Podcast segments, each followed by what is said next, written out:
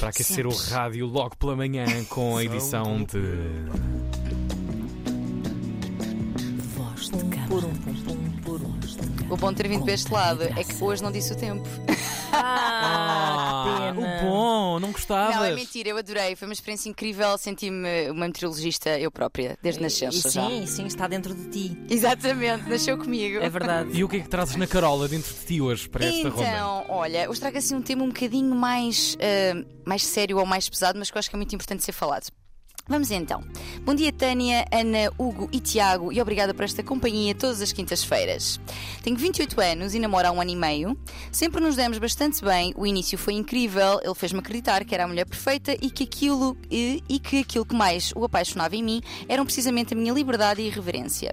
No entanto, com o passar do tempo, tem levantado problemas com várias coisas.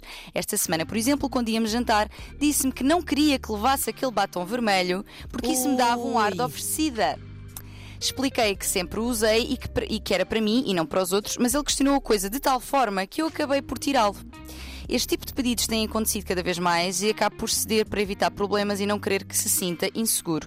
Mas o problema volta a repetir-se consecutivamente.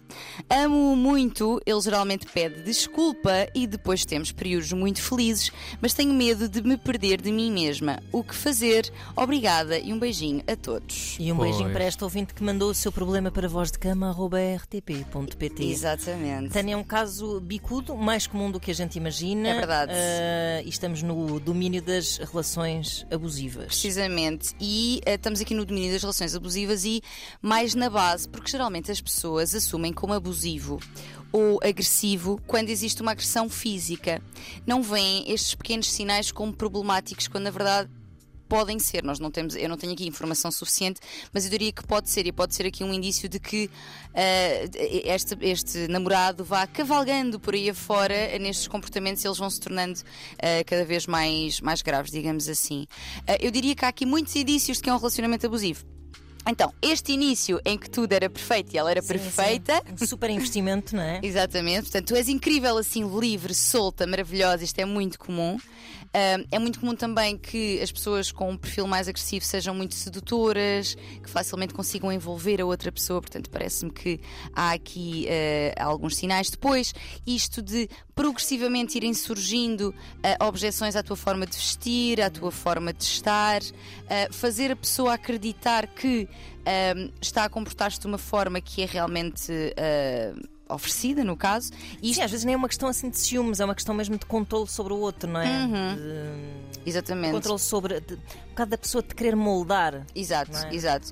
E geralmente o- este comportamento mais abusivo e ma- manipulador leva-nos a acreditar que de facto, olha, se calhar estou mesmo a ser oferecida com este batom vermelho. Digo eu Se calhar este batom mesmo vermelho. mal. A acreditar na Se calhar eu dúvida, fui não mesmo é? parvo ao dizer aquilo. Se calhar eu- Exatamente.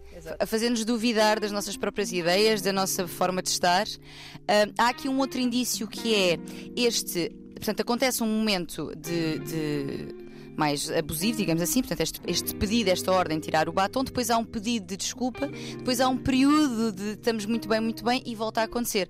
Este é o ciclo que se conhece, é o ciclo da violência, que é um pico de ah, violência, seja ela psicológica ou física, pedido de desculpa, fase de lua de mel, volta a sentir-se uma tensão, uma tensão, uma tensão, até que acontece novamente outra situação. Portanto, esta ciclicidade que parece estar aqui relatada também me diz que podemos estar perante eh, um, um relacionamento que está, que está a tornar-se eh, abusivo. Dizer que é natural que, que, haja, que haja cedências nas relações, não é? Portanto, não é como se o outro não possa dizer nada, não possa fazer algum. não possa assinalar alguma coisa que não gosta tanto. Agora, quando tem a ver com coisas que são da nossa essência, da nossa base, a minha forma de vestir, a minha forma, se mete batom vermelho, se mete batom azul escuro, ah, como é que me sinto, como é que, como é que estou com as outras pessoas, quando começa a, a- a ir ao, ao fundo daquilo que sou eu na minha essência, geralmente é problemático, não é? E tem a ver muito com este controlo, com esta insegurança do outro, porque pessoas mais abusivas são tendencialmente mais inseguras, portanto, nós tentamos controlar aquilo que sabemos que não temos controle. Que no fundo não temos controle de nada, não é? Menos ainda do outro, mas geralmente pessoas mais inseguras têm mais esta, esta tendência. Eu acho que é muito importante falar disto também, porque tenho a sensação que há uma romantização ainda da violência. Nós temos muitos filmes e muitas histórias de amor. Vocês falavam há pouco que eu vinha a ouvir-vos uh, sobre Shakespeare, uh, e temos muitas histórias que eu vou-me matar por ti, tu matas-te por mim, e tu tens de fazer esse sacrifício por mim. Ou seja, existe na história esta romantização da violência e do abuso, como se isso fosse sinal de amor, quando na verdade não é. Não é sinal de amor. Amor é deixar ser. Amor é podermos ser quem somos e permitir que o outro seja também, não é? Com cedências, obviamente, em alguns pontos. Uh, mas é, é, é, preocupante até. Nós vemos os números da violência no namoro e percebemos que estas coisas estão, estão a acontecer muito cedo nas nossas vidas. Muito cedo mesmo. Ou é seja, verdade. É, é assustador. Como é que uh, miúdos de 14, 15, 16 anos, uh, geralmente, e aqui uh, o que os números dizem é que os comportamentos abusivos costumam acontecer mais da parte dos homens, não é? Dos homens para as mulheres, dos rapazes para as raparigas, não só, atenção, não só, mas a prevalência é, é maior, mesmo em termos de violência doméstica e tudo mais. Mas acho que é muito importante nós desmistificarmos isto. Sinais de que a relação pode estar a ser abusiva. Lá está, objeções à nossa forma de estar, à nossa forma de vestir, muita crítica, uhum. muito fazer-nos duvidar do que dissemos, do que pensámos. Um, Aquela isso... humilhação em, em, social, não é? Em público. Pois. Exatamente. E começar a isolar-nos. Os teus amigos não são assim tão fixes. Não gosta assim tanto dessa malta. Eles no fundo não te querem assim tão bem. A tua mãe nem é assim, nem gosta de ti assim tanto. Calhar teve presa 15 anos e não. Ou seja, este isolamento para que a pessoa comece a ter só ao companheiro, não é? Uhum. Um, às vezes também a nível sexual, alguma pressão para ter relações sexuais, se não amua.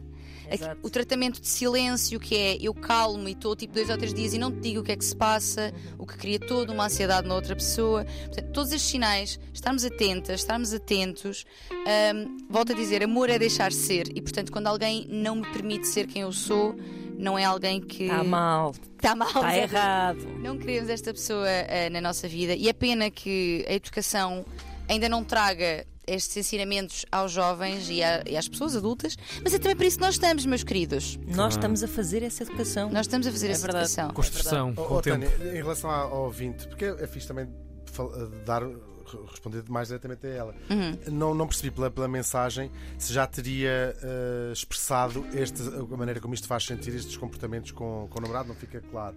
Achas que há alguma utilidade em em, em dizer não faças dizer, isso, olha, eu sou assim. Isto faz-me sentir X uhum. e depois, conforme a resposta e a reação, tirar daí as suas próprias reflexões, ou isto já são sinais uh, demasiado graves para se para, para acreditar. Resolver, é? Sim. Porque isto às vezes o que eu, que eu às vezes observo pela vida é uhum. que um, as pessoas às vezes não são são abusivas numa determinada relação, não significa que sejam abusivas em ah, toda não, a verdade, sua é vida, verdade. ou que até numa relação seguinte não possam estar no papel do uh, abusado. abusado. Sim, sim, sim, sim, sim. É, é, engraçado que eu já daquelas histórias que a gente vai ouvindo, acontece muito uma certa solidão das pessoas que estão numa relação abusiva, que é ver que à volta os amigos daquela pessoa parece que veem uma pessoa completamente, completamente diferente. diferente. Mas é verdade, na verdade essa pessoa pode ter duas caras também, não é? Sim, ou, ou, ou ser aquela ter uma tendência de humana de explorar, uma, explorar a certa fragilidade a do outro e portanto transformar-se uhum. numa pessoa abusiva naquela uhum. relação. Há utilidade em, em, em, em falar, em conversar, em dizer, uhum. faz-me sentir assim. Ou Sado, ou acreditas um bocadinho que assim que se entra num modelo de, uh, abusivo, uh, se calhar o melhor é. Sim. Olha, eu, eu, sou. Isso é uma boa pergunta. Eu sou sempre apologista de que uh, quando as coisas começam a aparecer, que haja conversa, que haja discussão de ideias, porque é assim, toda a gente aqui já teve algum tipo de comportamento mais abusivo eu acho que dificilmente já não fizemos tipo, ou, ou, claro. ou, espreitar de repente quem é que mandou mensagem. Dar ou receber esse comportamento abusivo. Exatamente, ou seja, a invasão de privacidade, o fazer algum comentário mais depreciativo sobre o outro, portanto. Eu faço às vezes com as unhas da Ana, confesso. Pronto, estás a ver. Traz o gelinho já, já claro. 3 centímetros. Engomar aquela camisa siga, ou não. Siga. Sim, sim, portanto, eu diria que eh, isto, isto, pode acontecer, tem a ver também com o nosso passado, com a nossa história, com, com os nossos padrões de amor, como é que amámos até hoje, como é que fomos amados ou não. Portanto, eu acho que é importante expressar isto. Só que o que me parece aqui, ela fala em consecutivamente, ou seja, isto já aconteceu várias vezes e já se verifica este ciclo da violência, que é temos períodos muito bons porque ele pede desculpa, mas depois volta tudo ao mesmo. O que, já, o que para mim já se torna mais preocupante. Acho que sim, devemos falar sobre as coisas. Pode-se procurar, por exemplo, uma terapia de casal mas uh, não deixar arrastar isto muito tempo. diria eu. Obrigado, e mais Tânia Graça. iremos desenvolver no podcast Voz de Cama. Uh, mais logo estará disponível em todas as plataformas habituais. Exato. Isto dá pano para mangas para muita coisa. Né? Muitos episódios pela frente, Tânia Graça. Voz de Cama, arroba rtp.pt, o e-mail. Daqui a pouco o podcast, versão long play com Ana Marco e, claro, Tânia Graça. Voz de Cama. Muito obrigada, meus queridos.